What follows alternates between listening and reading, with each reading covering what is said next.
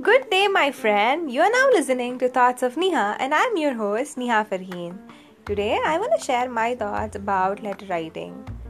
I know you will have this question first why, Neha? Why do you want to write letters when you have WhatsApp to chat with me right now, right?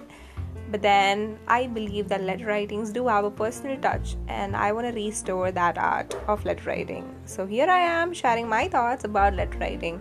I totally understand your perspective that technology has replaced this thought about letter writing, greeting cards, and a lot of stuff that has been done in the past years but then they had a personal touch to it. We don't like frequently do that. We only did that during special occasions right? But today it's so instant. When you want to convey a message we have whatsapp signal instagram twitter whatnot a lot of apps doing that and so i believe that letter writing always adds a personal touch to your message and it goes beyond the normal things that we do in our day-to-day life so, I want to restore this art of letter writing and I want to share my perspective about it. I had a junior once um, writing a letter for me, and I totally felt that message that she wanted to convey. So it was so personal. So when you write that letter, you know what happens? Your pen actually speaks your thoughts. It goes down to the paper, connects to it, and it almost feels the same way when it is received by the other person the other person can actually read your mind through that letter. It's so true. I have experienced that, and I know many of them would have experienced while reading the letters.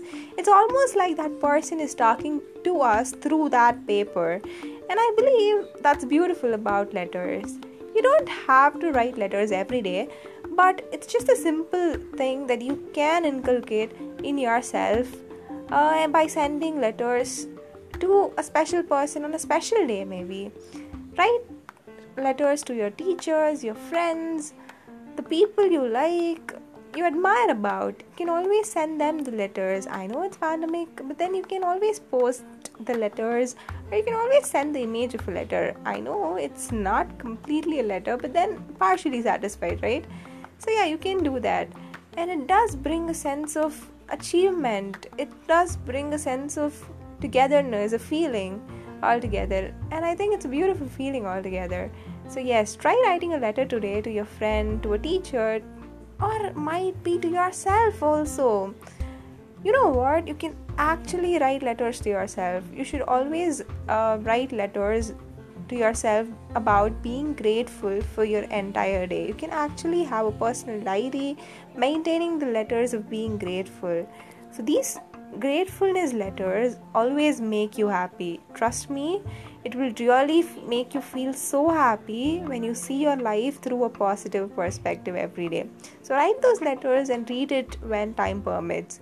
So, I write my letter before going to bed, or uh, you can also do it in the morning and uh, restore your positive thoughts.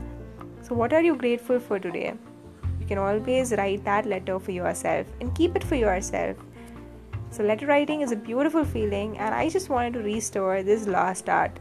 I know there might be complaints about writing a long post, but I bet on letters today.